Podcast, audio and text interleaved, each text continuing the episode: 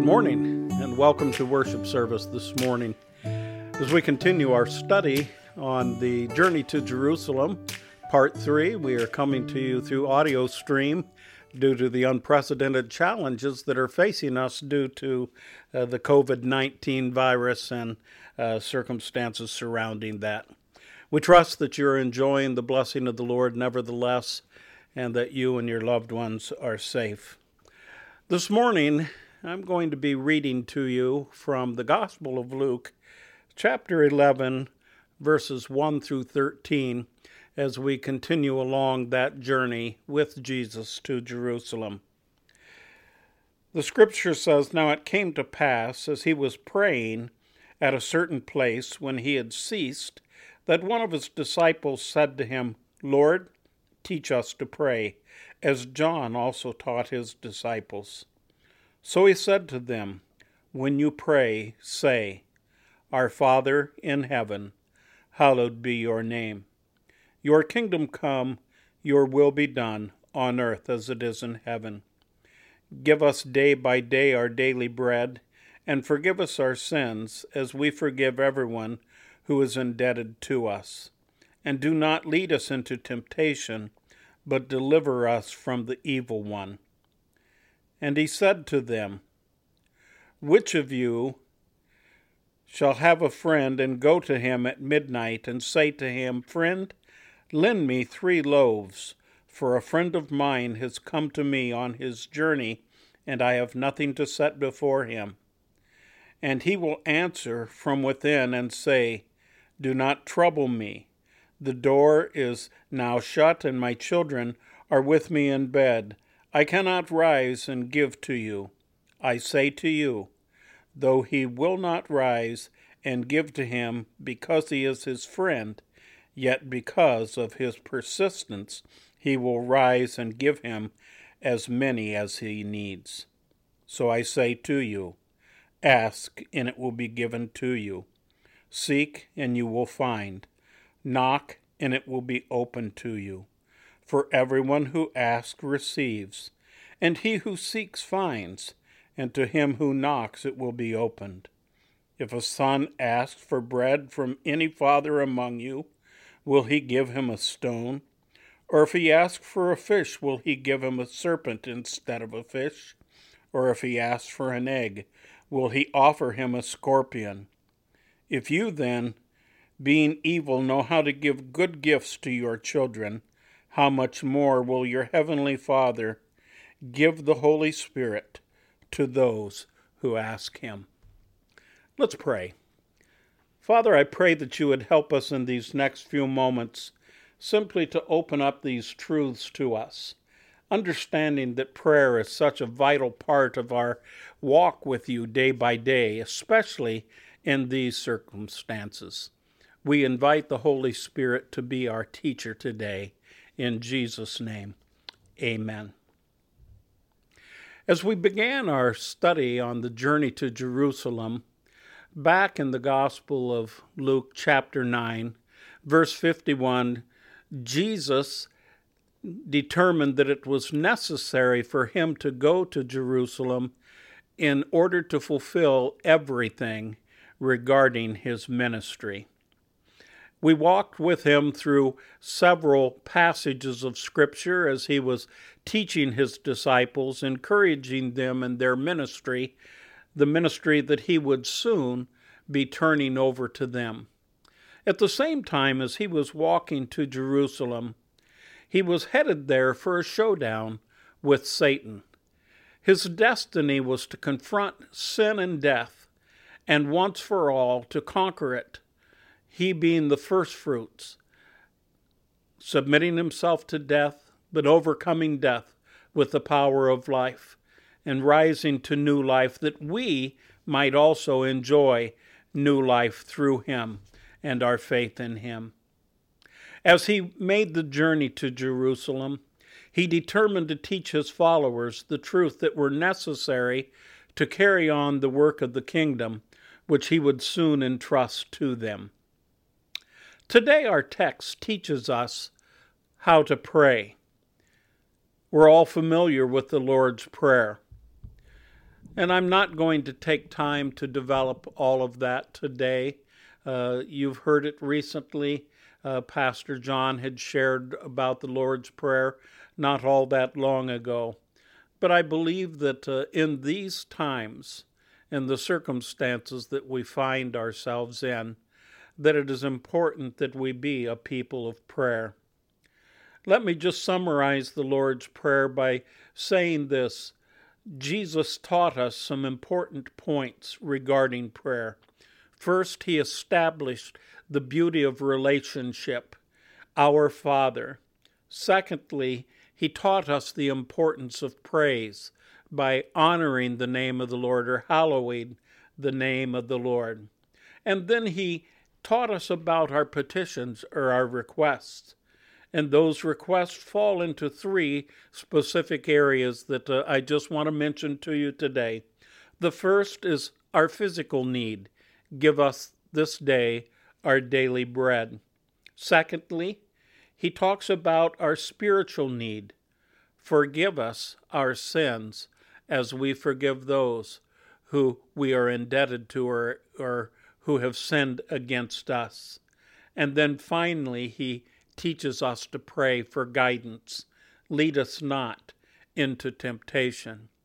It's on this foundation of prayer that Jesus then builds as he continues to teach his disciples about prayer.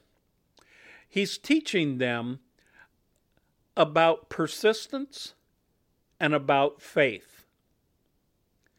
We find that in verses five through eight. As he told the story of the one who had unexpected company come in the night. And because hospitality was so critical to uh, the people of the Bible, he went to his neighbor at the midnight hour and said, "Can you give me three loaves of bread?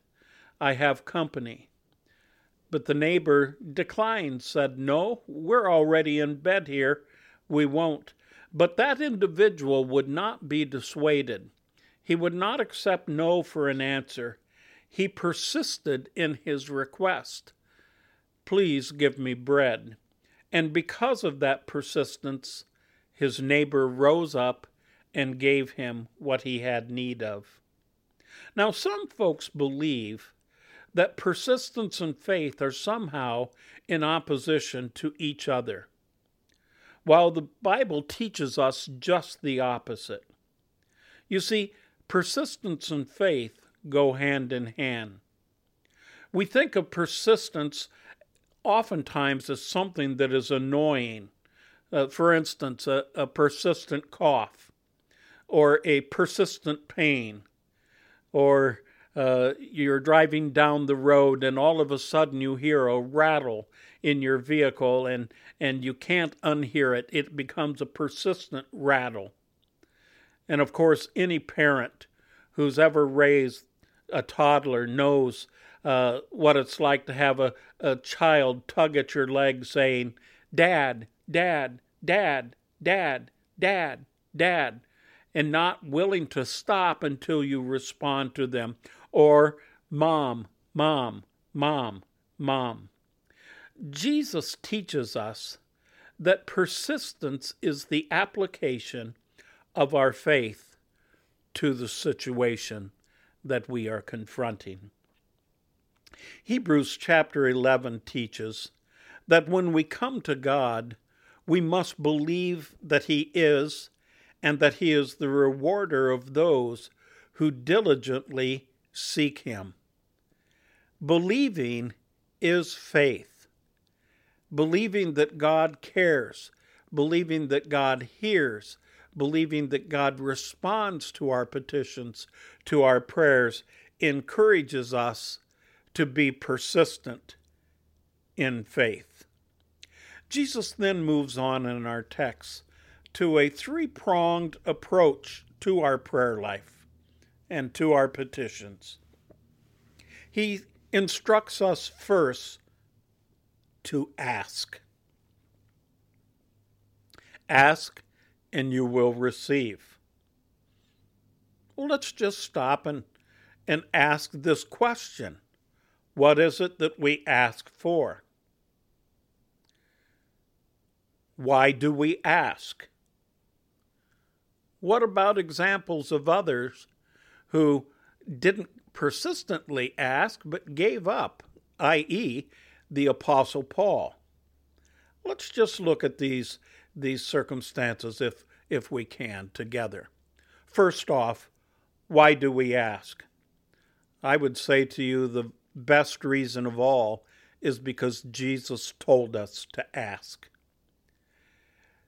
Secondly, we ask because we understand it is an essential part of our walk with the Lord.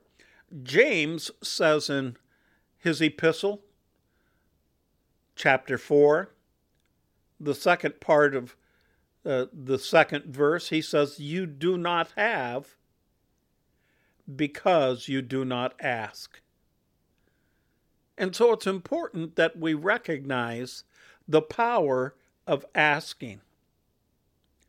Well, with that in mind, Jesus instructing us to, James affirming that, what is it that we ask for?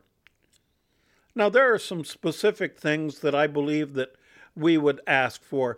James also says that we also do not have because we ask with the wrong motive, or we ask amiss in order to consume it on our own appetites or our own lusts. And so as I look at the Scripture, I've noted several things that uh, we would do well to feel free to ask the Lord for. First off, we ask for salvation. Secondly, we ask for healing. Thirdly, as Jesus instructed us in his model prayer, we ask for daily bread. We ask for strength. We ask for guidance. James chapter one instructs us to ask for wisdom. It's appropriate for us to ask for peace, to ask that we be given a heart of love, to ask for patience, to ask for faith, to ask for joy. There are many things that we could ask for and should ask for.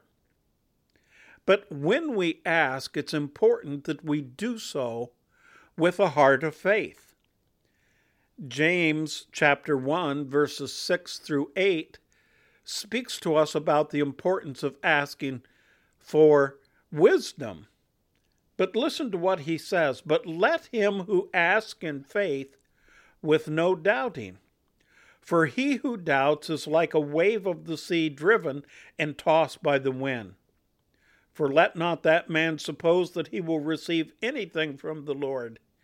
He is a double-minded man, unstable in all his ways."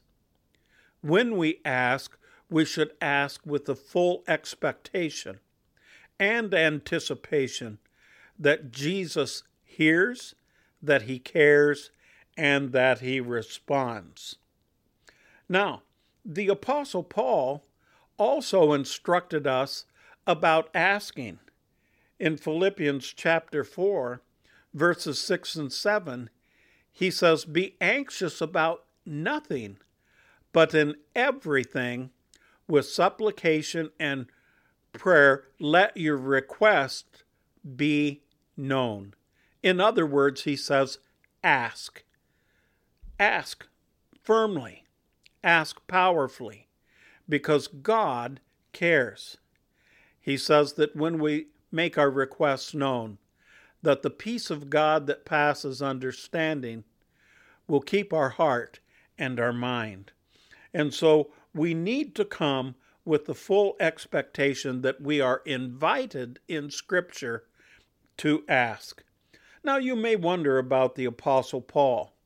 When we read about the Apostle Paul and his own personal request regarding the, the thorn in the flesh that he was afflicted with, and he mentions this in Second Corinthians chapter twelve, uh, verses eight and nine, he talks about asking three times that the thorn be removed from him. And some would say, well, see, Paul just limited the number of times we should ask by limiting himself to just three. But as we look at what Paul reveals to us in his letter to the church at Corinth, we find that he persisted in asking until he received an answer from the Lord. And he did pray until the answer came through. The Lord said to him that his power is made complete in weakness. He says, "My grace is sufficient for you, and my my power is perfected in your weakness," or "my strength is perfected in your weakness." So what I find in this is that we should persist in our prayer until we have the answer from the Lord. And then when we have the answer from the Lord, we stand firm in his word. Secondly, we find that the Lord instructs us to seek. Ask, and you shall receive. Seek, and you shall find. Well, what is it that we seek? What is it that we should be looking for? Now, there are many things that that perhaps would come across the radar of our life, things that we might look for. Some might be looking for hope. Some might be looking for emotional security, well-being, uh, freedom from fear and anxiety. But may I suggest to you that we are given in Scripture some objects for which we should be diligently seeking. Jesus said in Matthew chapter six, verse thirty-three, "But seek first the kingdom of God and his righteousness, and all of these things shall be added to you." Now, when he says all of these things, he's talking about those things that are necessary for life. Now, I understand that we are facing enormous insecurity. We don't know what tomorrow is going to bring our way. We don't know the economic impact of, of what's transpiring in the world today, and it is very unsettling. We see our resources dwindling away. We are experiencing shortages, uh, some for the very first time in their life, and it is very unsettling for them. But Jesus says that he takes care of us, that the birds of the field, the flowers of the field, the birds of the air are well cared for uh, in his kingdom. And so let's take him at his word and seek his kingdom and his righteousness foremost in all that we are searching for. The psalmist said in Psalm thirty-four, verse ten, the second part of the verse, "But those who seek the Lord shall not lack any good thing." That just says to me, God has our back. Let's trust him. Let's rest in him. Proverbs chapter eighteen, verse fifteen says, "The heart of the prudent acquires knowledge, and the ear of the wise seeks knowledge." We should be seeking after knowledge, the knowledge of the Lord.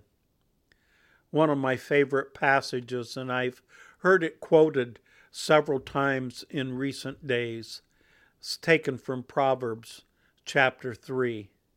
"Trust in the Lord with all your heart, and lean not to your own understanding. In all your ways acknowledge him, and he will direct your path." And so let's seek the security that we have in our relationship with the Lord and the promise of his care and his provision. The third thing that we find in our text today, we ask and receive, seek and find. And then Jesus says, "Knock, and it shall be opened to you."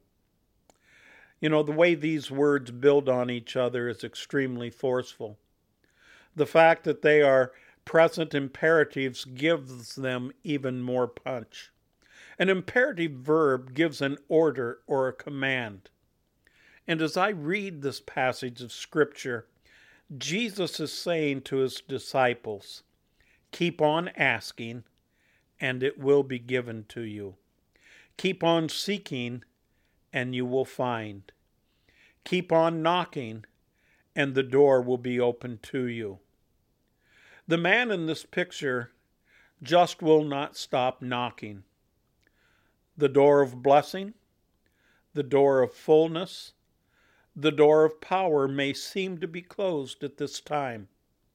However, I want to encourage you today to persist in prayer and to persist in faith. In closing today, it comforts me in knowing that Jesus didn't sugarcoat the challenges of the road that was before his followers. He warns them that in this world they would have hardship, they would have tribulation, they would have pressure. But he gave them and he gave us this wonderful assurance when he said to them, but take heart, I have overcome the world. He knew we couldn't walk the road alone. And as he closed out this lesson that he was teaching his followers regarding prayer, he said, which of you, if your child came to you, would give him something other than what he asked for? None of us would. We would give what was necessary, what is needed. And Jesus says, how much more will the Father give the Holy Spirit to those who ask him? You see, he knew that we would have challenges along the road. And so he sent the Holy Spirit, the third person of the Trinity, to us.